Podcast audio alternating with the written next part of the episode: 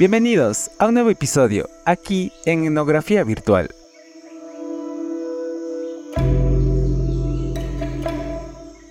Hoy nos acompañan Juliana Chávez, Carolina Puertas, Michael Orellano y Marco Astudillo. Hoy vamos a hablar del trabajo de campo, que es la fase de levantamiento de datos sobre la investigación realizada, la cual en etnografía implica la convivencia con la comunidad estudiada. Esta fase es de gran importancia porque permite contemplar cómo las teorías científicas se reflejan en la vida real da lugar a que el investigador se cuestione o formule las ideas teóricas propuestas inicialmente. Permite obtener una mejor interpretación contextual de la cultura o comunidad estudiada. Además, nos otorga la posibilidad de evidenciar la dimensión humana de un grupo específico en cuanto al entorno cultural y social.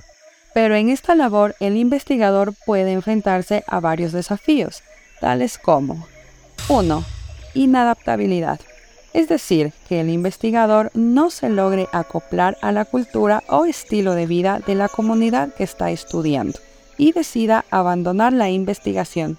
2. No lograr generar una relación de confianza con los miembros de la comunidad, lo que provocará que los individuos estudiados tiendan a cambiar su comportamiento y la información obtenida no sea fiable. 3. Que el investigador sea visto como un intruso, lo que puede desembocar en rechazo y agresión hacia el mismo por parte de los miembros de la comunidad. 4. Exclusión, donde el investigador se ha expulsado en actividades que la comunidad considere importante y privados. Un ejemplo de ello es el ritual de extirpación de la dentadura en la comunidad Amish. Este es un ritual importante e íntimo para la comunidad, por lo que si el investigador no es aceptado totalmente como uno de ellos, será excluido. Con ello no podrá obtener información valiosa, pues estos son espacios significativos para el levantamiento de información, debido a que están cargados de valor cultural. Esto ha sido todo por hoy, y nos vemos en un siguiente episodio de Etnografía Virtual.